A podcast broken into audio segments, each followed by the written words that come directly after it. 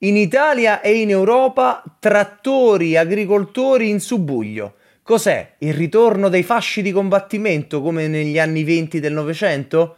Ve lo spieghiamo subito. Ciao a tutti, io sono Fabio Perrone, parlo per conto di Paese Reale e ho il piacere di iniziare qui la seconda puntata di Fardelli d'Italia, la nostra rubrica come Paese Reale all'interno di Ottolina TV per indagare falle e contraddizioni della politica italiana.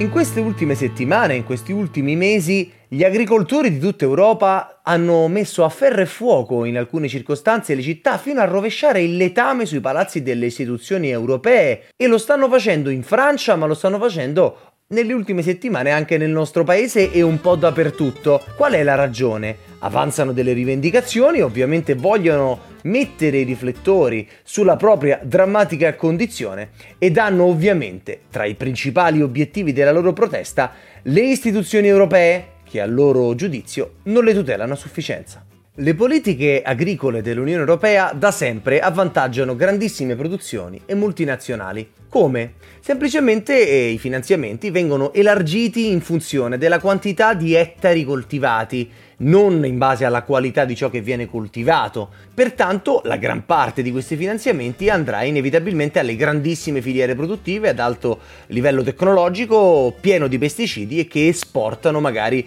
in tutto il mondo facendo il danno dei piccoli produttori. I piccoli produttori senza finanziamenti e con pochi aiuti di fatto poi si recano nella filiera della distribuzione per vendere i loro prodotti, ma per effetto delle normative sulle liberalizzazioni inevitabilmente si trovano a combattere con un prezzo bassissimo che non possono sostenere e il distributore gli dice o ti prendi questo prezzo e te tapi in cu- o io trovo altri mille produttori che saranno disponibili a vendere a questo esatto prezzo, non posso darti di più.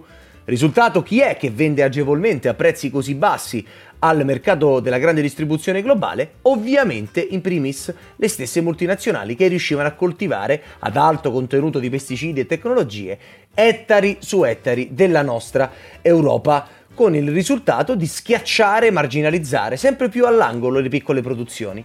Se pensate che questo sia un problema tutto contemporaneo, vi consiglio caldamente la lettura di Furore di Steinbeck, un grande classico del Novecento e della letteratura statunitense. Ma c'è di più. L'apertura del mercato agricolo sulla filiera globale non fa che rendere inesorabilmente più lasche anche le forme di controllo e di conseguenza ne subiamo gli effetti concreti tutti noi in base a ciò che mangiamo. Di fatto la qualità dei nostri cibi sarà sempre più soggetta in questo sistema di mercato liberale a inquinanti, pesticidi e forme di vari veleni che arrivano sulle nostre tavole.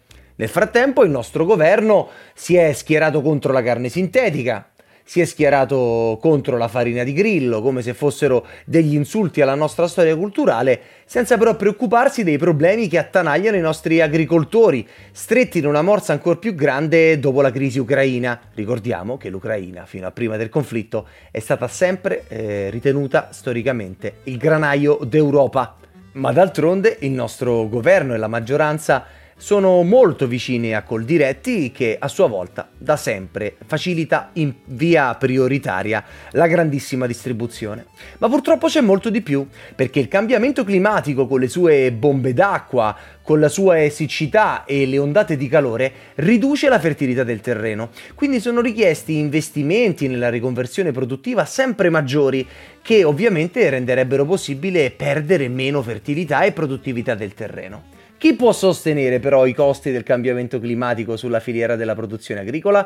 Di nuovo le multinazionali e le grandi filiere agricole, mentre i piccoli produttori, magari del biologico, del chilometro zero, delle nostre campagne circostanti le nostre città, si trovano a soccombere, a dover cedere l'attività e a vendere di nuovo alla grande distribuzione che di nuovo ci riempirà di pesticidi e non si porrà certo il tema etico degli inquinanti o di quanta strada dovranno fare le arance per essere vendute dall'altra parte del mondo. Sul piano mediatico, però, questa protesta è stata semplificata volutamente in modo capzioso come una protesta contro le nuove normative europee che progressivamente vanno a ridurre la possibilità di accedere ed utilizzare pesticidi e veleni di vario tipo per tutelare la filiera agricola della grande produzione, della grande eh, distribuzione. Ma può essere la ragione di questa difficoltà strutturale del sistema agricolo europeo una normativa e un regolamento che ancora devono entrare in vigore? Vigore? Beh, evidentemente no. È dunque una narrazione distorta, finalizzata ancora una volta ad allontanare l'opinione pubblica da una coscienza consapevole ambientalista. Sarebbe viceversa necessario un copioso, importante, ingente sistema di finanziamenti pubblici che andrebbero ampliati per tutelare in prima battuta i piccoli produttori, la qualità del prodotto, i prodotti biologici e in particolare facilitando il chilometro zero, possibilmente stabilizzando la domanda, per esempio attraverso i sistemi delle mense pubbliche, facendo in modo che i piccoli produttori abbiano certezza di vendere ciò che producono tutto questo però presupporrebbe ovviamente tanti soldi che nel nuovo patto di stabilità non è possibile stanziare ed erogare in tal senso. Rendiamoci dunque conto che la protesta, pur essendo figlia del cambiamento climatico e del sistema capitalistico produttivo insostenibile, viene oggi cavalcata dalla destra, complice il silenzio e l'imbarazzo evidente di Ursula von der Leyen, ma anche diciamoci dell'incapacità di gestire la questione in maniera consapevole da parte del Partito Socialista Europeo e dunque la cavalca alla destra mentre ci avviciniamo alle elezioni europee. Sottolineiamo infine che ovviamente servirebbero organizzazioni in grado di tutelare la piccola produzione e non solo le multinazionali, proprio perché attraverso la filiera corta e le produzioni più piccole è ragionevole creare un equilibrio uomo-natura che possa sopravvivere a questo tragico, caldissimo XXI secolo. Guardando invece alla situazione europea in una chiave di rapporto fra stati europei, nell'Europa 27 cosa succede? Una bruttissima storia che riguarda ancora una volta il caro amico di Matteo Salvini, Orban, e quindi l'Ungheria. Stiamo parlando del caso di Ilaria Salis, incarcerata in condizioni disumane, le cui immagini hanno fatto eh, il giro del mondo, per presunte lesioni in un'aggressione verso due neonazisti.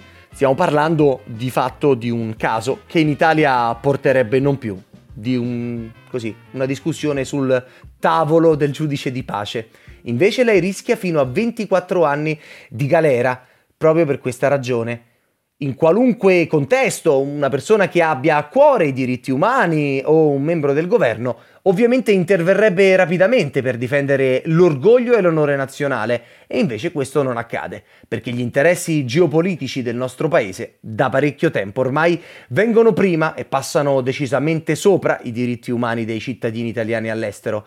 Vi ricorda qualcosa Giulio Reggeni, Patrick Zachi? E ce ne potremmo, come dire, tirar fuori tanti altri. Ma d'altra parte Orban è da parecchio tempo sulla graticola della Corte europea di giustizia e non è nuovo, diciamo, al calpestare i diritti umani delle persone. Vi ricordate i fili spinati contro i flussi migratori che via terra dalla Turchia e dai Balcani volevano accedere all'Europa in Ungheria? Beh, stiamo parlando della stessa logica, della stessa politica e della stessa violenza. Le, la cosa divertente, se vogliamo, è che la Lega per tentare di eh, difendere il proprio amico Orban, ha tirato fuori un vecchio video in cui era coinvolta Ilaria Salis su un'aggressione di un banchetto, di un gazebo della Lega. Peccato che abbiano scelto il video sbagliato perché neanche a farlo apposta quel video era stato utilizzato proprio per scagionare Ilaria Salis che nella concitazione di quel frangente era intervenuta esattamente per evitare l'aggressione e calmare le proteste tra una parte e l'altra. Dunque si sa, il garantismo a destra è un abito che vale solo per le grandi occasioni, quando c'è di mezzo un interesse geopolitico o qualche grosso affare commerciale. La dignità umana viene molto dopo e con ciò anche l'onore, tutto sommato, della patria italiana nel mondo. Infine c'è il tema che riguarda la nostra ministra dell'Università della Ricerca Bernini. Che succede? Da dicembre 2022 i fuorisede attendono un aiuto concreto per gestire il rincaro pesantissimo degli affitti nelle nostre città, dopo che per decenni si è speculato nelle periferie tramite i palazzinari, in lungo e in largo cementificando. Bene, oggi fare la vita del fuorisede ha un costo insostenibile, molto più caro e molto più alto di soli 5 o 10 anni fa Dopo il Covid e ancora peggio dopo la guerra in Ucraina i prezzi sono lievitati, lo sappiamo, e la cosa si è ripercossa anche sul caro affitti. Di conseguenza i ragazzi ovviamente hanno bisogno di maggiore aiuto, soprattutto per tutelare un criterio costituzionale fondamentale, cioè il diritto allo studio a prescindere dal reddito di cui si dispone. Dunque, bisognosi di denaro, la Bernini ha sventolato un grande successo, elargiti 4 milioni di euro, con un anno di ritardo, da distribuire su una popolazione di 830.000 studenti fuori sede. Verifichiamo rapidamente che però gli effettivi beneficiari, secondo uno studio fatto dall'UDU, saranno 14.000 circa, ovvero il 2% del totale, e avranno un grosso beneficio di ben 23 euro al mese in grado sì e no di coprire l'aumento della bolletta elettrica, oltre che quindi non coprire le altre bollette né quello degli affitti. Ma d'altronde questo è il paese in cui tutti hanno diritto a studiare, in cui tutti stanno bene e i soldi non vanno dati alle persone che cercano di emanciparsi dalla propria condizione. Poi però non meravigliamoci se a studiare rimangono solo i figli dei ricchi.